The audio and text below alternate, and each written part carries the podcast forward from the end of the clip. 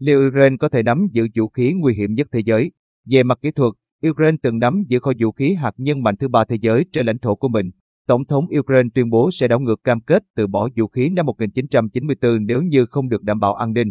Tổng thống Ukraine khẳng định quốc gia này có quyền trở thành cường quốc hạt nhân và sẽ đảo ngược cam kết loại trừ vũ khí nguyên tử năm 1994 nếu như không được đảm bảo an ninh. Vì Ukraine sở hữu vũ khí hạt nhân đóng trở lại.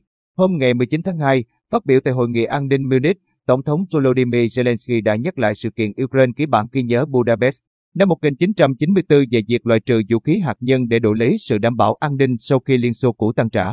Ông cho biết Kiev có thể đảo ngược cam kết này và bắt đầu mua sắm vũ khí hạt nhân nếu như bị đe dọa.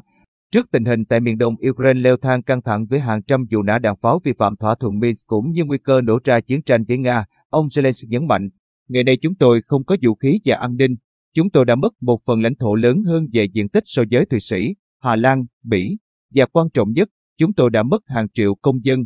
Lịch sử hạt nhân của Ukraine Trong một khoảng thời gian ngắn, Ukraine đã là một cường quốc hạt nhân. Kho vũ khí nguy hiểm là một phần di sản Ukraine được kế thừa sau khi Liên Xô sụp đổ. Belarus và Kazakhstan cũng từng sở hữu vũ khí chiến lược trước khi Liên Xô tan rã. Về mặt kỹ thuật, Ukraine là cường quốc hạt nhân lớn thứ ba vào thời điểm đó.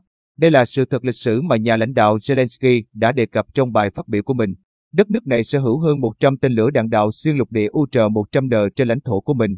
Gần 50 đoàn tàu hạt nhân RT-23 Molodets cùng một đội máy bay ném bom chiến lược được trang bị vũ khí hạt nhân. Tổng cộng Ukraine đã triển khai hoặc dự trữ khoảng 1.700 đầu đạn hạt nhân, mặc dù trên thực tế, Moscow vẫn nắm quyền kiểm soát toàn bộ. Tất cả các cường quốc phương Tây đều mong muốn loại bỏ kho dự trữ vũ khí nguy hiểm của Kiev, cũng như biến Nga trở thành quốc gia kế thừa duy nhất của Liên Xô có khả năng trăng đe hạt nhân. Bản ghi nhớ Budapest, Ukraine, Belarus và Kazakhstan đã đồng ý dỡ bỏ kho vũ khí hạt nhân của họ và ký hiệp ước không phổ biến vũ khí hạt nhân NPT, trong đó chỉ cho phép 5 quốc gia trên thế giới sở hữu vũ khí hạt nhân, Trung Quốc, Pháp, Nga, Anh và Mỹ. Cái gọi là bản ghi nhớ Budapest về đảm bảo an ninh đã được ký kết bởi các quốc gia đồng ý giải dắp vũ khí cùng với Mỹ, Anh và Nga.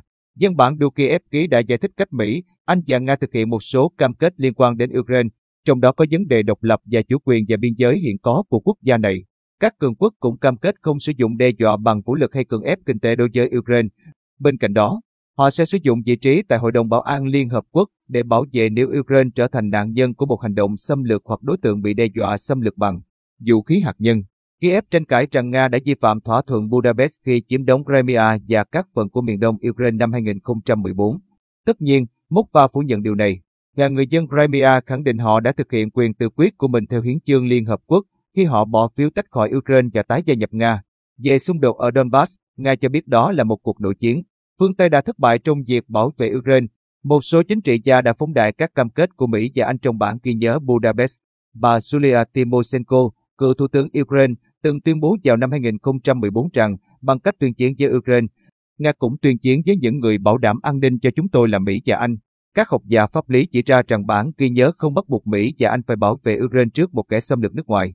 Nói cách khác, đó là một đảm bảo an ninh, không giống như cam kết phòng thủ chung của Tổ chức Hiệp ước Bắc Đại Tây Dương, NATO hay nghĩa vụ của Mỹ trong việc bảo vệ Nhật Bản. Ukraine sẽ hạt nhân hóa ngay bây giờ. Về mặt pháp lý, không có gì ngăn Ukraine rút khỏi Hiệp ước NPT và phát triển vũ khí hạt nhân của riêng mình. Triều Tiên đã bước đi thành công trên con đường này, bất chấp mọi nỗ lực ngăn chặn của cộng đồng quốc tế. Ngoài ra còn có các ví dụ về Ấn Độ và Pakistan, hai nước láng giềng đã phát triển vũ khí hạt nhân để trăng đe lẫn nhau và Israel cũng được cho là sở hữu một kho vũ khí hạt nhân. Năng lực kỹ thuật để sản xuất thiết bị hạt nhân của Kiev là một vấn đề khác. Ukraine có một ngành công nghiệp hạt nhân dân sự phát triển, với một số lò phản ứng kế thừa từ thời Liên Xô cũng như các cơ sở nghiên cứu hạt nhân. Nó cũng được thừa hưởng một ngành công nghiệp hàng không và vũ trụ phát triển, có khả năng sản xuất tên lửa đạn đạo liên lục địa, ICBM. Tuy nhiên, Ukraine chưa bao giờ có các cơ sở làm giàu uranium hoặc tái chế plutonium, những thứ cần thiết để sản xuất vật liệu cấp vũ khí cho loại phản ứng. Kiev cũng không có nhà máy sản xuất vũ khí hạt nhân thực sự trên lãnh thổ của mình. Quốc gia này từng hoạt động khai thác uranium từ những năm 1950, nhưng sản lượng đã giảm đáng kể trong những năm qua. Các mỏ khai thác hiện đòi hỏi sự đầu tư vốn rất lớn. Một số quan chức Ukraine như tướng về hưu Petro Karachuk, tuyên bố rằng Ukraine đã có đủ chuyên môn kỹ thuật để nắm giữ đầy đủ các loại vũ khí hạt nhân và hệ thống chuyển giao.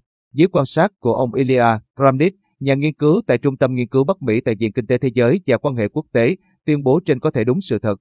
Về mặt kỹ thuật, Ukraine sở hữu một ngành công nghiệp mà chỉ cần thay đổi chút ít sẽ có thể tạo ra các hệ thống vũ khí hạt nhân.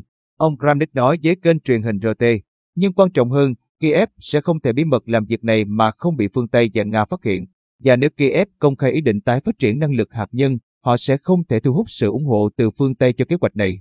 Cá nhân tôi tin rằng không có một cường quốc hạt nhân nào có thể giúp Ukraine đi trên con đường này.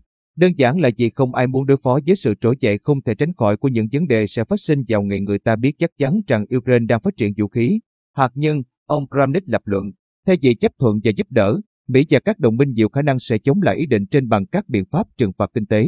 Tình trạng kinh tế hiện tại của Ukraine cũng như sự phụ thuộc của chính phủ vào viện trợ nước ngoài khiến cho cơ hội để Kiev làm được như Bình Nhưỡng là một điều khó khả. Thì, nếu đề xuất trên là không thực tế, tại sao Tổng thống Ukraine lại đề cập tuyên bố Ukraine có thể theo đuổi vũ khí hạt không phải chưa từng được nhắc đến? Ý tưởng này đã được phổ biến ở Ukraine trong nhiều năm nay. Gần đây, đại sứ của Kiev tại Đức là ông Andriy Melnik cũng nhắc lại, chính Tổng thống Volodymyr Zelensky đã đưa ra một lời giải thích khả dĩ cho vấn đề này tại Munich, hãy hỗ trợ tiền vô điều kiện cho chúng tôi. Tại sao mỗi lần họ phân bổ một lượng tiền cho chúng tôi, họ lại nói các anh phải thực hiện một số cải cách?